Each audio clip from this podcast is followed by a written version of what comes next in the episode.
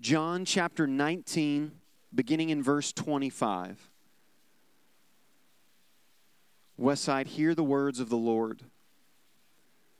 But standing by the cross of Jesus were his mother and his mother's sister, Mary, the wife of Clopas, and Mary Magdalene.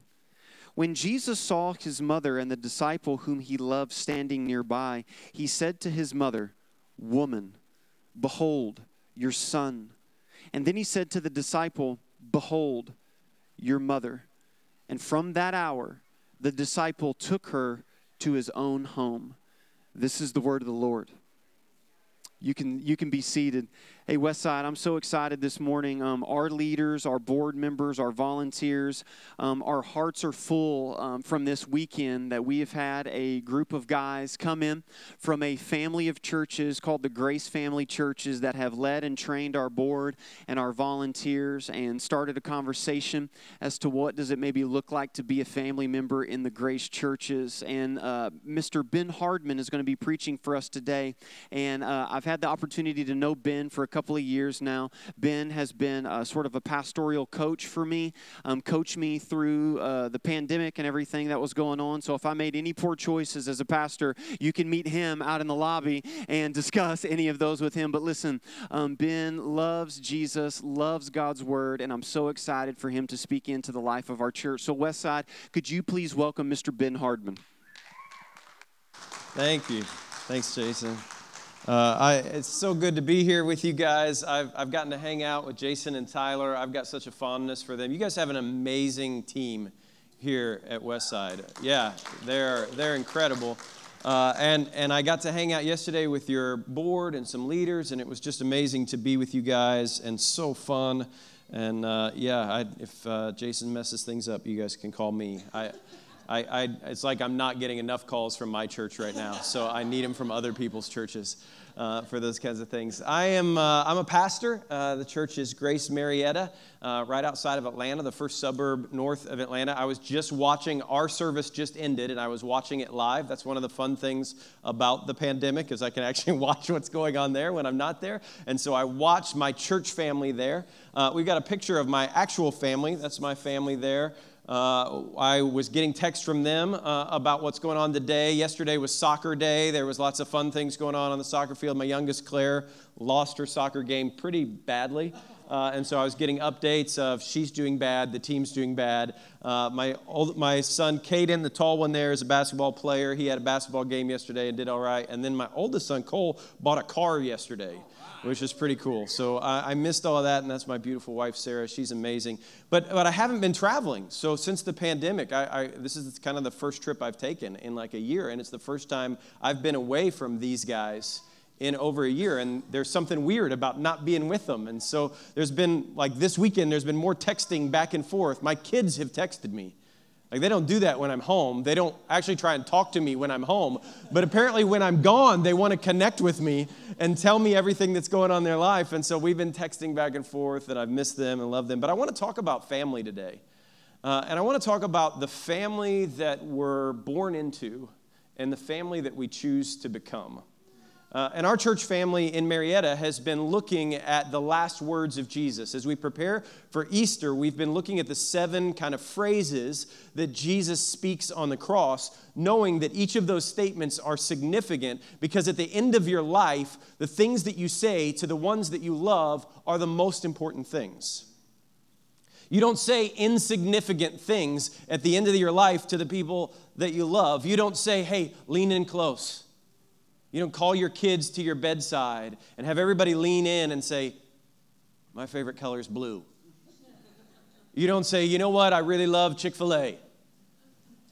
You, you say the important things. I asked a hospice nurse recently to tell me, like, some, what, are, what are the phrases that you hear? What are the things that you see at the end of people's lives? And she sent me this beautiful quote. She said, They talk about the love they felt and the love they gave.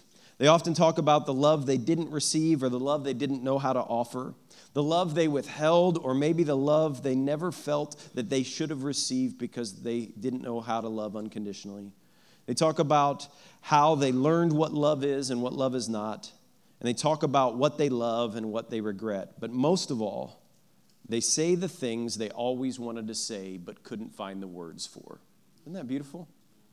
At the end of our life, we say the things that matter to the people that matter the people that matter the most. And I don't know that Jesus was at a point on the cross where he was struggling to come up with the words to say. I think Jesus knew exactly what he was doing, he knew exactly what was going on. But in this moment, in John chapter 19, there's this beautiful moment where he's speaking the words that he wants to declare, not just to Mary and Mary and Mary, right? Not just to the people that are there at the cross, but also to us, the church. He's speaking to us today the words that matter the most. And so, John 19, verse 25, it says, But standing by the cross of Jesus were his mother and his mother's sister Mary, the wife of Clopas, and Mary Magdalene. And when Jesus saw his mother and the disciple who he loved standing nearby, he said to, the, to his mother, Woman, behold your son. And then he said to his disciple, Behold your mother. And from that hour, the disciple took her to his own home. And here's what's happening in this moment Jesus is simultaneously stirring things up in heaven and shoring things up on earth. Like, think about the beauty of what's happening in heaven as heaven is awaiting the resurrection. In just a few short hours, the temple veil is going to be torn. The earthquake is going to hit. Heaven is going to begin to celebrate because the countdown has started for Easter Sunday. There is monumental things happening in heaven right now. The awaited moment where God is putting his family back together again through his son Jesus is happening. And so everything's being stirred up. Heaven is awaiting for this moment. But Jesus isn't just thinking as, as fully God, he's thinking fully man in this moment as well. And so he's thinking about his mother who he loves. It's what all of us do at the end. We think about how do we take care of the people that we love? We want to make sure that they have what they need. We want to make sure they have the resources. We want to make sure they're cared for and loved and protected. And in this culture, in a Roman culture, a woman already has very few rights. And the woman of a crucified son has less. Because it's the most shameful thing that you can experience in the Roman culture is this idea of crucifixion. And so there's this shame that comes with this. There's this loss of standing in society and culture. It's a predatory culture where men would prey on innocent women who could not have the rights or the ability to get jobs, to, to raise themselves above their station, to do anything. And so Jesus is looking at his mother, knowing what the crucifixion is actually going to do for her, and he wants to take care of her. He wants to make sure that she's taken care of. Here's what Jesus is doing His whole life, Jesus was always creating a new family. He shows up on the shore and starts calling his disciples to follow him and to create a new family, to leave the families that they have and step into a new family. And now, at the end of his life, as his family is destroyed by the power of the empire, the control, the worst instincts of humanity that exist by torturing an innocent man, as all of these things are falling apart, he's still thinking about forming another new family. Walter Brueggemann says this his, his execution destroyed his family as executions by empires always do, so he had to make a new family. And he makes a new family between a father and a son. But what's left unsaid in all Jesus' words is, I'm going to be gone. And so I need a new family to exist. I need a new family to rise up. And that family would later be called the church. It's who we are today. It's who my community is in Grace, in, in Grace Marietta, in Marietta, Georgia. It's this group of people who believe that they're actually the family of God, that God is the Father, Jesus is the Son, and that they're all brothers and sisters because they're united in Christ. What's fun when I get to travel to places like this is I start to realize that I actually have more in common with you guys who are here in, I'm a city boy right? They tried to take me shooting and horseback riding and tried to get me to wear boots and belts. And I, I like, I, I, I don't know any of that stuff. I, I, I know the Bible. Like I can do that a little bit. But, but in, in the middle, I have more in common with you guys who are my brothers and sisters in Christ than I do with some of my neighbors who live right next door to me. Because we're the family of God.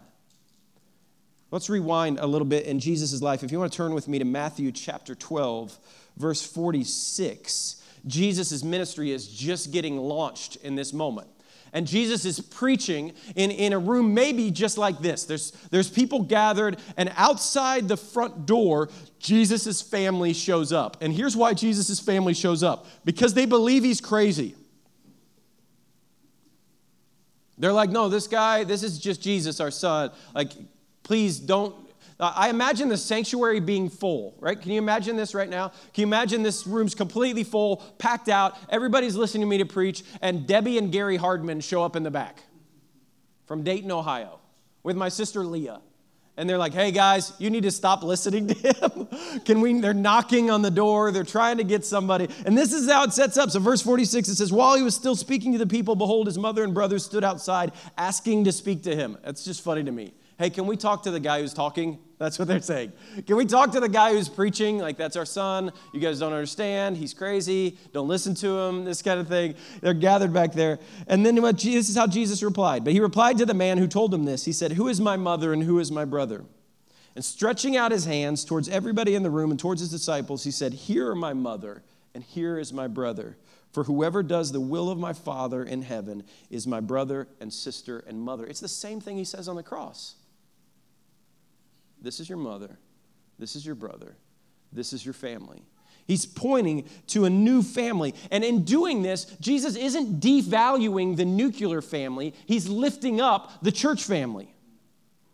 There's another moment where somebody comes to him and Jesus says, Let the dead bury their dead. He says, My father died. I got to go take care of all the arrangement. And Jesus says, Let the dead bury the dead. What he's doing is he's not devaluing the family that we're born into. He's calling us to become the, the, the church. He's saying, Listen, you're born into a family. You don't get to choose that. You don't get to decide that. You're just born into a family and you're stuck with them. But then there's the people that you choose to do life with. There's the people that you choose to sit at their tables and eat meals. There's the people that you choose to commune with, to work with, to love each other, to care for each other, to watch each other's kids, to help each other out, to stand with one another in the gap when difficult things and challenging things are happening. And Jesus says, Whoever does the will of my Father is my family. They're my family. It was one year ago, last week, that the NCAA tournament got canceled. I don't know if anybody else in this room was as devastated as I was in that moment. Anybody? You, any basketball fans? I, I honestly, at, at that time, I was. You were hearing about the pandemic, right? You were hearing about the virus. You were hearing about all these things that were going on, and I was like, yeah, eh, we'll be fine. And then they canceled basketball, and I was like, oh no, this is terrible the world's falling apart, right? This is the worst thing that's ever happened. It's my God given right to watch basketball in March. Can I get an amen? And, and in that moment, uh, it, it, it, just hit us all of a sudden that there's something going on that's painful and hard. And, and this has been a year. Are you with me? It's been painful. And I don't know that there's been a time in my lifetime where there's been a collective trauma in our culture the way that there has been in the last year. There's been seasons where, like, a group of people are hurting, or some people over here are struggling, or some people over here are wounded. But in this year, it feels like all of us have wounds. All of us have hurts. All of us have pain. And not only do you take the, the, the, trauma and the hardship of the virus and all the things that have come with it, you take the racial tension, you take the political tension, you take the anger and the frustration where everybody's fighting and everybody's arguing, and social media looks like a war zone right? I just I show up on social media to look at did somebody eat lasagna this week and somebody's throwing grenades at me, right? I, it's this everybody's just arguing and fighting and there's this pain that's going on. And this year, uh, you know what the leading cause of death is for people under the age of 30? It's not COVID. It's not cancer. It's not car accidents. It's suicide. Loneliness has become the epidemic to go along with our pandemic. Because in the middle of the pain, in the middle of the hurt, in the middle of the struggle, in the middle of all this difficulty, when everybody's fighting and arguing, what happens is people feel isolated and alone. And, and people have, have a hard time healing if we're not actually in community. Robert Stolorow has this insightful definition of trauma. He said this Trauma is when severe emotional pain cannot find a relational home in which it can be held. It's not just that there's emotional pain. It's not just that there's woundedness. It's just not that there's hardship that we've been through. It's that there's no relational home to take that. There's no place to go back. Social psychologist James Pennebaker conducted the first large scale study of trauma survivors many years ago. And his goal was to determine why some people experience suffering, pain, trauma, disappointment, and can never recover, and others can. And so he started to decide, like, what is the common denominator between the people who walk through hurt and pain and trauma and woundedness and, and, and experience breakthrough on the other side and find joy again in their life, and the people who can never find that? You know what he said? The one differentiating factor between the people who heal and the people who don't is the relationships that they have. It's the people that sit at their table every week. It's the people that bless them and serve them and speak good news over them. It's the people that care for them. It's the people that love them. It's the people that walk beside them each week. The difference is a relational family. That's the difference. And you could make a case that there has never been a moment in my lifetime. I'm 46 years old, and I don't know that there's ever been a moment in my lifetime where Jesus needs to look at the church more and look all of us in the eyes and say, This is your mother, this is your brother. Look around the room, this is your family. We need each other right now. Maybe more than any other time in my lifetime, we need each other. And it's so disappointing for me and so hard for me. I coach pastors every single week. And so I do Zoom calls where I've got pastors from all over the country and we're doing coaching and talking about their life. And they're all so lost and frustrated and having such a difficult season because the church right now in a divided world has chosen to take the posture of the world and fight for continued division rather than unify around the love of Christ. We need to check in on one another. We need to bless and serve one another. We need to encourage one another. We need to call out the best in one another. We need to sharpen each other. We need to urge each other on. We need to speak love and grace to one another. We need patience and kindness with one another. And we need the church to begin to look at each other and say, This is actually my family. And so I'm going to love you as if you're the family. John Mark Comer, uh, a pastor and writer from the West Coast, says this. He says, If I'm reading Jesus and the New Testament authors correctly, they're calling us as followers of Jesus to be the relational home for one another. They envisioned a church as a family, not a perfect community by any means, but one where we suffer through the world of sin together, where we come together to banish loneliness from our hearts and hold each other's pain in love. Of course, all families are dysfunctional, it's just a question of degree. And one of the great tragedies of the past year, and in my opinion, one of the greatest tacti- tactics of the enemy, has been that the church was often just as divided and hostile as the world. We cannot pretend otherwise. And for a growing number of Christians, particularly young people, and especially in individualistic Western cities, the church is no longer their relational home, and often it isn't for good reason. Maybe because the church has been structured more like a concert than a family dinner. Maybe because the church has been a place of wounding more than healing.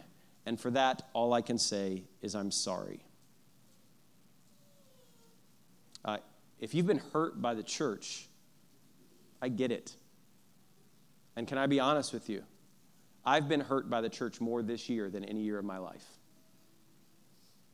I've gotten nasty emails sent to me on the weekly I've gotten people that have left our church and said terribly unfair things about me and my family. I've had people who I thought were my friends and were my family who have completely ghosted us and just disappeared. It's been a hard season for all of us. And the temptation is to lash out. The temptation is to fight. The temptation is to believe that we have to agree on absolutely everything or we can't be in relationship with one another when the truth is, Jesus calls us to a completely different way of living. So I want to give us three pieces of good news as we wrap up today. The first is this we believe that God is not finished with his church. Can I get an amen? amen? He's not done. And I love the church for what it is today. But I think what the church could be is the most beautiful thing in the world. The church, as it is supposed to be, as the family of God who is loving each other and loving their community, laying down our lives for our friends like Jesus taught us, sacrificially loving, caring for one another, serving and blessing, looking for the least and the lost, looking for the broken and the hurting, and inviting them all into this place is beautiful. I believe the church of Jesus Christ is irresistible to a world that is, that is lost in loneliness. For a world that is in isolation, a world that is in trauma, a world that is hurting, a world that is wounded, and a world that is pain, in, in pain, we have to become the relational home. And we've got to sort out our own nonsense before we can welcome the world in. And so I love the church. I think it's beautiful, but it's flawed. And the possibilities of what it could be are amazing. Jon Tyson has started using this word. He says, What the churches in our country need right now are fiercely loyal warriors. I love that idea. People who are fiercely loyal to God, to His Word, fiercely loyal to each other, fiercely loyal to the leaders that are leading them, fiercely loyal to say, we're to be family and we're to walk through this together and we're to love each other and we're to care for each other and, and, and we, we're not to figure everything out and we're not to agree on everything and that's okay. We may have voted for different people. We may have different views about this issue or this issue or all of those things, but we're to stand together as one and we're to be a family. Fiercely loyal warriors. I love that image. Every pastor I talk to, that's good news right now. People who are fiercely loyal to each other. We're going to stand together. Last weekend, we had a, a, a, seminar at my church, and we gathered people together on Friday night and on Saturday. And, and Atlanta right now is amazing. In the summer, it's too hot. In, in, in the winter, it's, I don't know what it is in the winter. It's 30 degrees one day and 90 degrees the next. You just don't know what you're going to get. And, and, but right now, it's gorgeous in my town. And so last Saturday, there was this, it was a beautiful day, like the, the most beautiful day we've had in like a year. And we just built a park next to our church. And so, right next to our property, kind of right outside the door, you can look out the windows of our church and you can see a, a, new playground and a new basketball court and a new pavilion. And there's this beautiful space that we were able to gift to the community and say, hey, here's a space for you. We love you. And, and, and as Saturday was happening, we, we brought everybody together up front and we did this kind of spiritual gifts kind of thing where people started naming their kingdom dreams and started naming, this is the thing that I think God has made me for, and this is the thing that God's equipped me for. And they all came up and they named their kingdom dream, and then everybody prayed over them. And then everybody said, I see that in you. You can do it. Like, I believe in you. The dream that's in your heart that God gave you, you can do it. And they were urging each other on and encouraging one another and laying hands on one another and praying for one another. And I was walking outside, and there's all these groups gathered, like sitting in different spots around the church. And there's kids playing on the basketball courts, and, and there's people sitting in the pavilion, and there's little ones playing on the playground. And I was like, yes, I believe in this. This is what the church should be. There are people in our community who may never sit in our pews who are being loved by people from our church. the church can be amazing and beautiful. Ephesians chapter 3 verse 8 says to me, though I'm the very least of all the saints, this grace was given to preach to the Gentiles the unsearchable riches of Christ and to bring to light for everyone what is the plan of the mystery hidden for ages. God who created all things. Listen to this verse 10 so that through the church, through the family of God, this is the delivery method that God has come up with. This is the way that God wants to share the good news to the world. This is the way His truth is going to be communicated. He says, through the church, the manifold wisdom of God might now be made known to the rulers and to the authorities and to the heavenly places. Through the church, through the way that we love each other, through the unification of our hearts, through the way that we invite people to our tables, the way that we care for one another, through the fruits of the Spirit, when, we, when we're kind, when we forgive, when we show grace, when we show mercy, when we pour out ourselves for the lives of others. This is how the manifold wisdom of God will be made known to the world. And I believe that was true when Paul wrote it, and I believe it's true today. That the hope of the world is that we have a Savior. We have a, Lord in Jesus. We have a Father in heaven. We have brothers and sisters around one another, and we can live as if the kingdom has already come.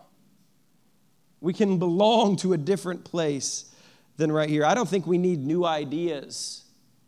I don't think we need new methodologies. I don't think we need new tactics or new templates. I think we need churches that actually love the world.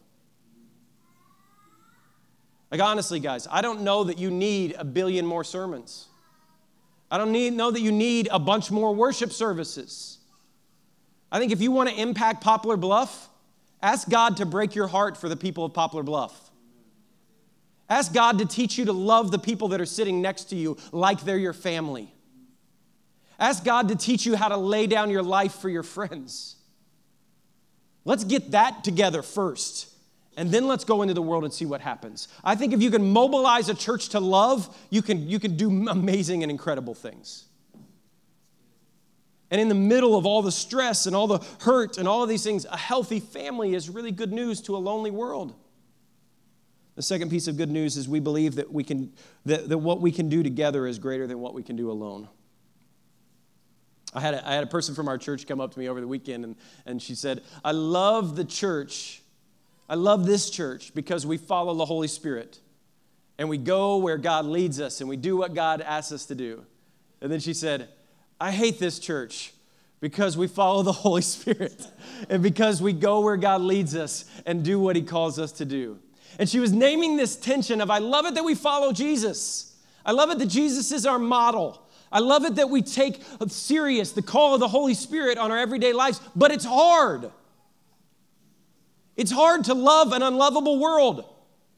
It's hard to love somebody that's shouting at you. It's hard to care for a friend who doesn't want your care. All of these things are difficult. And so we press in and we keep standing beside one another. I had lunch this week with a friend from my church, uh, Julian, and Julian called me and said, Hey, can we have tacos? And anytime the word tacos comes out, the, the word for me is yes and amen. Right? And so I'm, I'm 100% down for tacos anytime. And so I, I meet Julian at this taco place, and, and, and Julian's this young man who's been helping in our student ministry. He's really loved on my kids well. Uh, he's a model and an actor. And he, he, he, he sat with me, and, and, and about a year ago, when the pandemic was just kind of rising up, he and I sat down and we started praying and we started co discerning because he was thinking, like, I'm not sure there's going to be jobs in Atlanta for me. I might have to move to LA. And so he's talking about is it a better career move for me to move to Los Angeles? And will there be more acting jobs and modeling jobs and those kinds of things in, in that place than there is in Atlanta? Because the Atlanta market's smaller than the LA market. And so he told me, like, it makes sense for my career to move to LA. And so we're eating, we're having tacos, and we had prayed about it, and he obviously decided not to move to LA. And, and as we're sitting there, he said this, and I, I, I wrote it down. He said, I've been on the cover of 15 major magazines. I've had a role on three network TV shows. I was just in my second Coca Cola commercial. And I still see myself as a depressed little kid who doesn't fit in anywhere. And he said, The reason I stayed in Atlanta is because my church family tells me that's not who I am. This is a perfect example of what we're talking about. He chose to sacrifice career, to sacrifice money, to sacrifice success, to sacrifice more fame because family mattered more. I don't know many of us are willing to make that trade. But what do we really want? We want to be happy. We want people like like what do we really want in our life to be happy? I want people to sit at my table and laugh. That's what I want. I want to sit with the people I love and, and feel joy. I want to experience the goodness of God in the land of the living. I want to experience like people who actually believe in me who actually call out the best in me, who actually think I'm better than what I am. I want those people in my life calling out the best in me, encouraging me, loving on me, urging me on, sharpening me. I want to sit at the table with people who actually know my hurts and my wounds and my pain. And even though they see the real me, they choose to stay instead of turning away from it. Every single one of us, every single person in our culture, you go to any place in Poplar Bluff, everybody here is longing for a relational home that the church could be because we're better together than we are on our own. The third piece of good news is that we believe the gospel is still moving family to family. The story of Acts is this beautiful story of the church and the early church and how the people of God, the disciples, the apostles, just started taking Jesus' command serious. When Jesus said, Go create a family, they actually believed Jesus wanted them to go create a family. And so they started going from Jerusalem to Judea, to Samaria, to the ends of the earth. There was this radical and amazing growth in the church. The church multiplied and grew in incredible ways. And if you cover up the names of the people who are doing the things in Acts, you would think it's Jesus, but it's not really Jesus, it's Jesus' disciples. They're just doing all the things that Jesus taught them to do. And what, what Acts repeats over and over and over again is households. In other words, for household would be what? Family. So from household to household. And so you see, this household comes to know Christ. And then this household comes to know Christ. And then this family comes to know Christ. And then this family comes to know Christ. And it's amazing because it's like when, when Christ shows up, when Jesus shows up on the scene, the whole family is blessed. When the presence of God is working and moving in our life, we actually don't just bless ourselves, we bless those who are at our table. When the power of God shows up in my life as an individual, the people who are around me get blessed by it. Like there's this security of this thing that's happening inside of me that actually blesses the people that are around me. When we get around the presence of God, the power of God, when we get around the Spirit of God, there's a gravitas that goes with us. There's a weight that we carry. And when people around you get to rub up against the goodness that God is doing inside of you, it's beautiful. And so in Acts chapter 16, there's this story of Lydia. And it just says that Lydia is, is a fashionista. She sells purple cloth.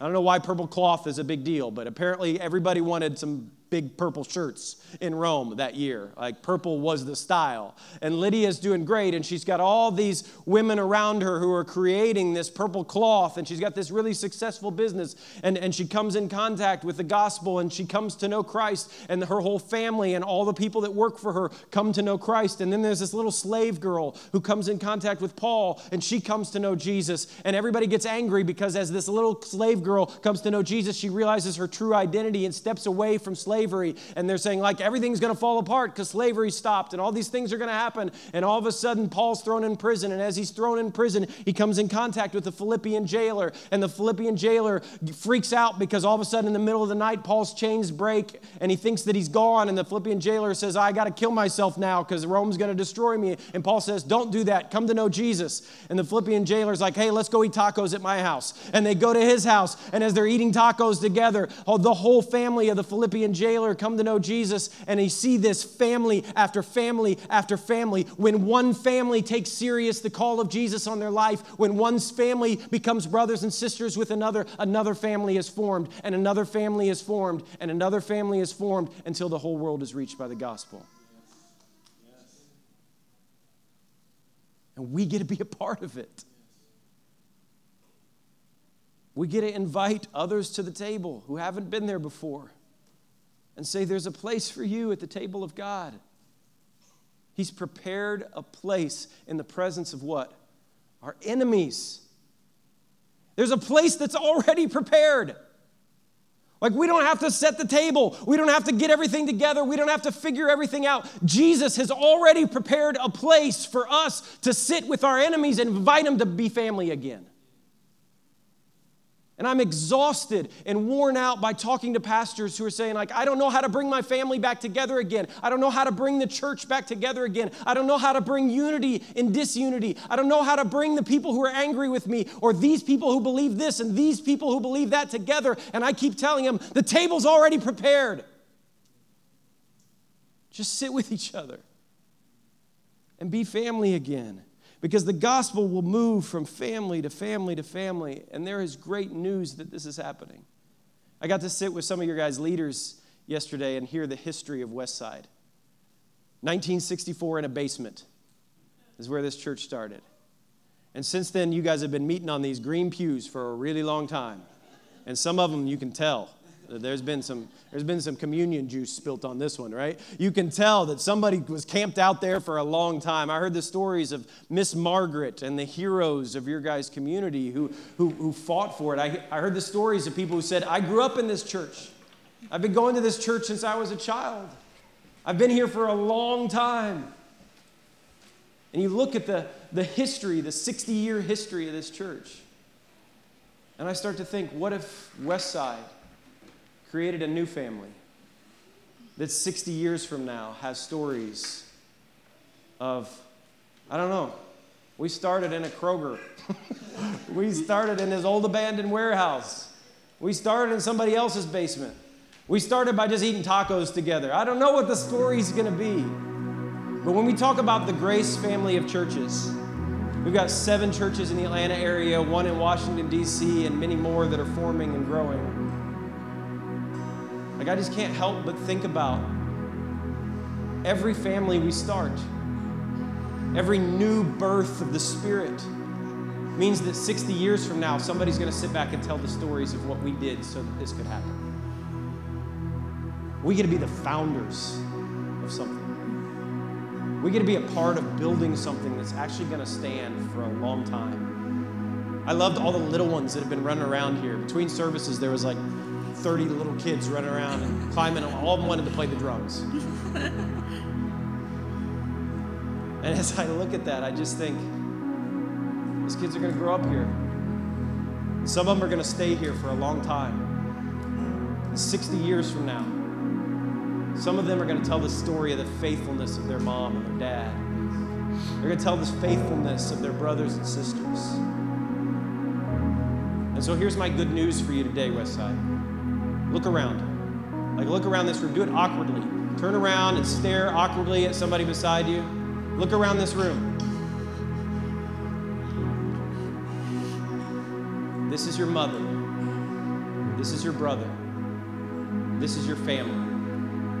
And as a visitor who's been here this weekend, it's a really great family. And so, Heavenly Father, I pray that you would teach us to be your family. I pray that you would teach us to love and encourage and care for one another. I pray that you would teach us to lay down our lives for each other. I pray that you would teach us to forgive. That you teach us to disagree with grace and with love that you teach us to lay aside our tiny differences so that we can do something significant together. And I pray that in this place, you will be glorified because this is your family. And I pray by the power of your Holy Spirit that you would lead this church to love and forgiveness and grace and mercy and kindness. And I pray that that love would flow out those red doors into the city of Poplar Bluff. And I pray that there would be an outpouring of love that flows from this place. We thank you, Jesus, for who you are. We thank you for going to the cross. We thank you for the resurrection.